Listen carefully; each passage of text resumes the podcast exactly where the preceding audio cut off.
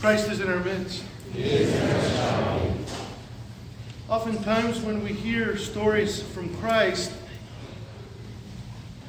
we identify with somebody in the story. Sometimes we can, even in the course of one day, identify with all the people in the story.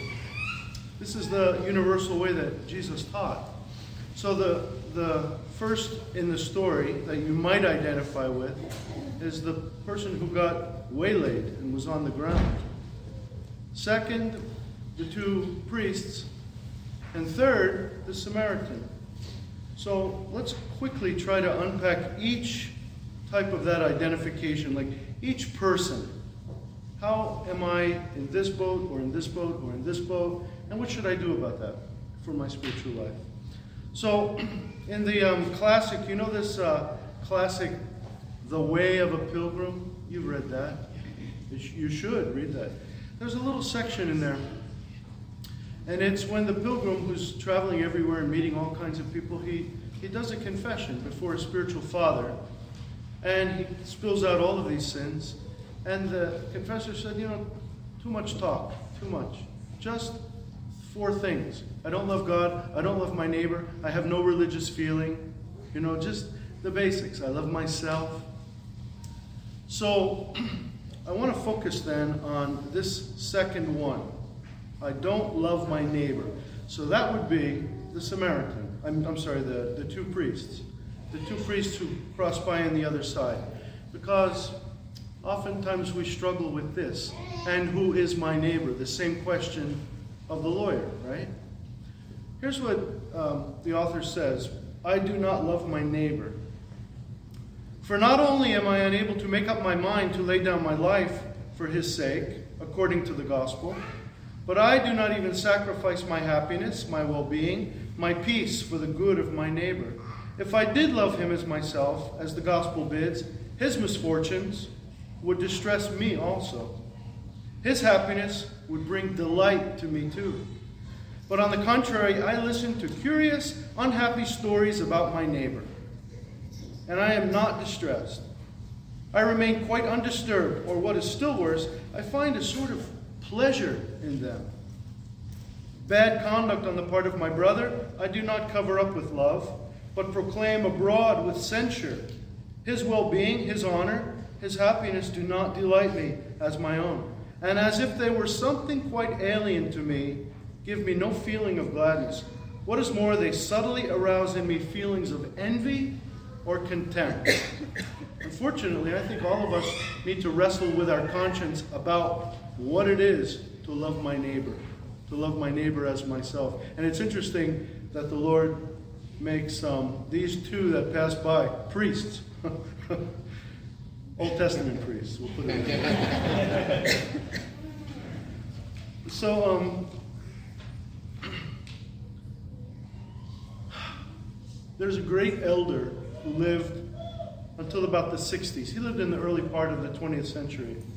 And they were always asking him why, why, why, why he's not thinking about becoming a bishop, like putting his name forward to become a bishop.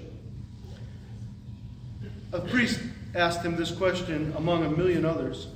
And, he's, and he said, Father Joel, his name was Elder Joel Giannakopoulos, how is it that you have not yet become a bishop? You who have so many talents, as a hierarch, you would have many more opportunities for your work, as well as you would have many colleagues. And so, Elder Joel, you know, if someone's really a person of prayer and in Christ and thinking about the joy of the kingdom, listen to the way they answer. The people who approach us do so out of either love or need or fear. Now that I'm not in a position of government, no one fears me, no one needs me. Those who approach me do so out of love alone. However, if I were a bishop, many would also approach me out of fear or out of need.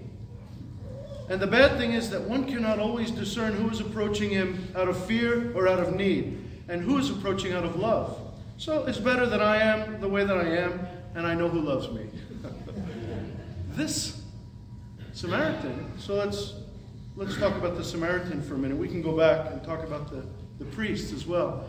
But the Samaritan himself approached the man on the ground, not out of fear, not out of, you know, it's a pure, loving relationship. He had nothing to gain from this guy. He had a lot to lose his time, his energy, his money, obviously.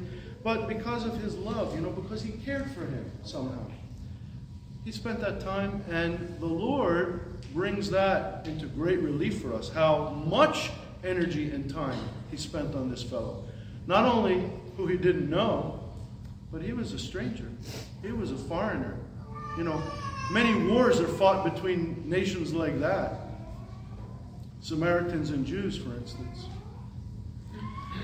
Elder Paisius, St. Paisius the Athonite says, nowadays, there's a greater or less degree of self love in most people. The spirit of sacrifice does not exist. Another spirit has entered our life. Quote, let nothing bad happen to me. Let nothing harm me. Do you know how much pain I feel when I see how people are, how they really are? Recently, when I was at the hospital, I saw how a bedridden patient was transferred to another room. There was a male nurse, kind of like these two priests in the gospel, who did not assist at all, even though that was his job. He was getting paid for that. I can't do it. My back is hurting me. This is what he said with such an air of indifference. My mind, to see such an inhuman human. That was Elder Paisius. And then, if I may turn the page, now we're going to see a contrast. Now we're going to see a Samaritan approach, or the Good Samaritan's approach. And then to see a female nurse, a mother of two, and expecting a third, together with another female nurse, strain herself in order to lift that patient. The poor thing did not think of herself at all. She forgot her condition. She ran to assist the patient. When I see a person engaged in difficulties who may not have much courage, but who sacrifices himself in order to serve others, it gives me great joy. It makes my heart leap. I feel like I'm related to him because he too is related to God. So, there, just in that scenario, we have two that we can identify with. And let's face it, in our lives, sometimes we identify with the one and sometimes with the other. Our job is to find the consistent good habit of living in the kingdom of heaven, which is always seeking to assist, always seeking to sacrifice myself, like our Lord. To continue with Geronda uh, Paisius, Saint Paisius says, Look, let me tell you, each person has hereditary qualities, because sometimes we blame our heredity. Well, that's just who I am. I was born this way or this way, both good and evil. One must struggle to be delivered from his weaknesses and cultivate what is good in him in order to become a true grace filled image or icon of God. The negative inherited traits are not a hindrance to our spiritual progress. You hear that? No matter how you were born, no matter how you were raised, it's not a hindrance to my spiritual progress. For when one is struggling, even slightly, but with great philotimo, I'm going to teach you, maybe you know this word already. Philotimo. Then he's moving in the spiritual realm all the time, in the miraculous. And all the unpleasant traits are dispelled by the grace of God. Now, this word philotimo, we find this awesome teaching in, or word in the teachings of St. Paisios. Many times he uses the word philotimo. Here's the saint's personal explanation, his own definition. Philotimo, the spontaneous, self sacrificing love shown by humble people, from whom every trace of self has been filtered out. Every trace of self. Full of gratitude towards God and full of gratitude towards their fellow man. Philotimo comes from a deep, abiding connection with God, so that one is constantly moved to do and to seek that which is good, right, and honorable. To live a life of philotimo is to already be living in paradise, to be already dwelling in the kingdom of heaven. And we're given many opportunities to sort of snap to it and say, ah, I get to do practice a little philotimo. Thank you, God. I get to help this or this or this. And by the way, how can I say this? The most important philo- uh, uh, exercise in philotimo is not only just helping somebody with food or drink or you know place to live or medicine like the Samaritan, right? Now you and I are past the time of Christ when he was delivering parables. Now we are in the time of Christ when he delivered himself up to be crucified. So he gives us another teaching, uh, far reaching teaching.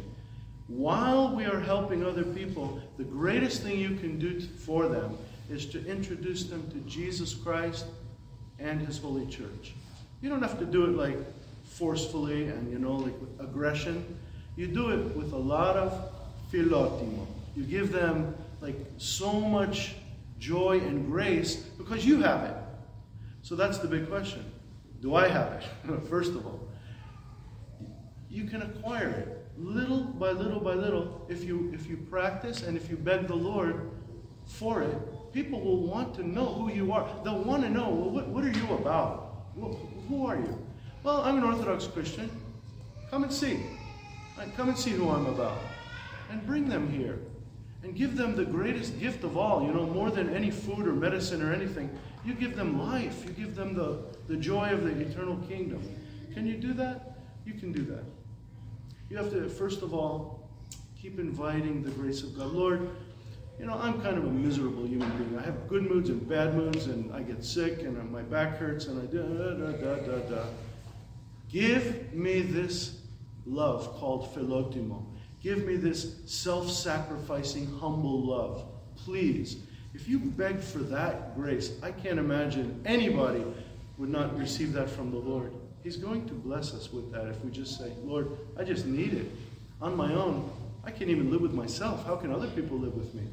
Please, a little touch of philotimo. You know the story of um, Grand Duchess Elizabeth, St. Elizabeth?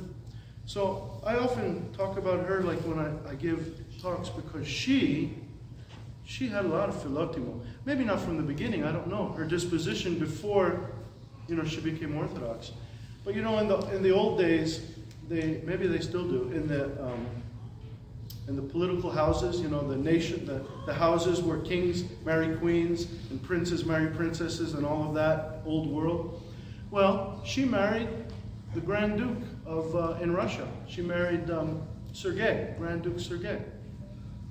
And he never, and, and, it was never a prerequisite that you have to convert, you have to become Orthodox. But it, it seems to me that because of his philotimo and her good heart and the people, you know, she loved the people when she moved from Germany to Russia. She loved the people and she loved, the reason she loved the people was because of this holy faith, right? That's why she loved the people. She saw in them some, some great virtues. Among them, philotimo. Among them, humility and deep love. So she did. She converted. And it was no picnic. You know, her in-laws didn't like her very much. And so she, but she showed philotimo to them, too. And then ultimately, when her uh, husband is blown up by a bomb and killed while they're driving in their carriage, destroyed, she showed not only forgiveness, she showed philotimo. She went to the prison and spoke with the assassin and begged or told him she forgives him. She forgives him. And then she begged the czar, she begged, this was her brother in law, her cousin in law. She begged him, she begged him, but of course, you know, the wheels of justice are ruthless. You know, they, so they did kill him, uh, but not before she gave a great impassioned plea to spare him for the sake of Philotimo, for the sake of the love of Jesus Christ, for the sake of his sacrifice on the cross. This is what a real saint is, right? This is what we are called to become. Person like that. Think of her amazing overcoming of struggles because of her love. She had to change her nation, you know, and change her faith and then she had to lose her husband, became a widow, and then, that wasn't enough, she, to the chagrin of all the family, you know, all the family, she sold everything. It's a nice, it's a nice gesture. She sold everything and gave it, not only gave it to the poor, she started a, uh, um, like a little monastery, a, a mission or house of mercy, the Martha and Mary House of Mercy. And she lived sort of as a nun all of those remaining years of her life until the communists came, grabbed her, dragged her away. She was in prison for a little while, and then they threw her down a mine shaft and threw, beat her up, threw her down a mine shaft, threw hand grenades in, and blew her to bits. And there was a peasant there on the scene of her death. I mean, if she hadn't, as if she hadn't sacrificed enough, now she has to go through this ordeal. And what did she say at the end? The words of Christ. The peasant heard her as they're beating her up before they threw her in the, the pit. She said, Lord, forgive them, for they don't know what they're doing. The same thing he said while they were murdering him on the cross. How can this be possible except for the great gift of philotimo? And it's not something we can just say, all right, I have it. No. You have to beg for it. You have to acquire it. You have to invite it from Christ. And even this Samaritan in Christ's story had it in abundance. In abundance.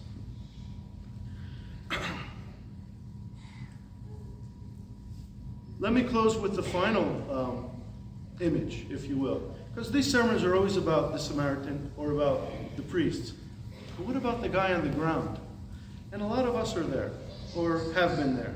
The fellow who had been beaten up by life, or beaten up in his case, really beaten up. An excerpt, again, from a sermon by Elder Joel. He says, It is a consolation for us. Now, identify with the person lying on the ground. It's a consolation for us to see others suffering more. It's not the greatest, but. A man blind in one eye is consoled when he sees another blind in both eyes. A man who is disabled in one hand or foot is consoled when he sees another missing both. The hungry man is consoled when he sees another hungry and bedridden. But behold, the highest consolation, the highest, the crucified Lord, the crucified one. Are you ill? But you have your bed, whereas he's nailed upright on a piece of wood. Are you poor? But you're free, whereas he cannot even move? Are you slandered and persecuted? But not as much as him. Did your friends abandon you? But his disciple betrayed him and led him to a dreadful death. Are you deprived of everything? But at least some rag covers your body, whereas he is hung naked on the cross. No human disaster, no misfortune, no deprivation, no pain is able to exceed the martyrdom of Jesus Christ our Lord. And finally, no matter what you suffer, you are a wretched sinner, whereas he is the only innocent one. My dears, it takes us to pass through that, no matter what our suffering, what our condition is. Takes us to pass through that if we are ever going to see and experience and embrace Holy Pascha. If you want to live a Paschal life, if you want the joy that we're experiencing even now in all of its fullness, think like this. Acquire the spirit of philotimo. Ask the Lord Christ to bestow himself and the Holy Spirit on you all the time. It'll change your life. It'll make us not look so much at ourselves. I heard a great um, definition of the word uh, humility. Humility is not thinking little of myself, like, oh, I'm, I'm, I'm a worm, and you know, it's more thinking very, thinking of myself very little. Start with thinking about Christ all the time, all the time. And next, you think about those who He's putting in your life all the time, all the time. And even when you don't, even when you see them coming and you say, oh no, You, you call on the Lord for a little philotimo. Say, touch my heart. Wash it in, in your blood. Wash it in your suffering. And I'll be able to do anything because of you, because of your crucified, resurrected, ascended self. Thank you, Lord, for everything. I want to live like you. Amen. Amen.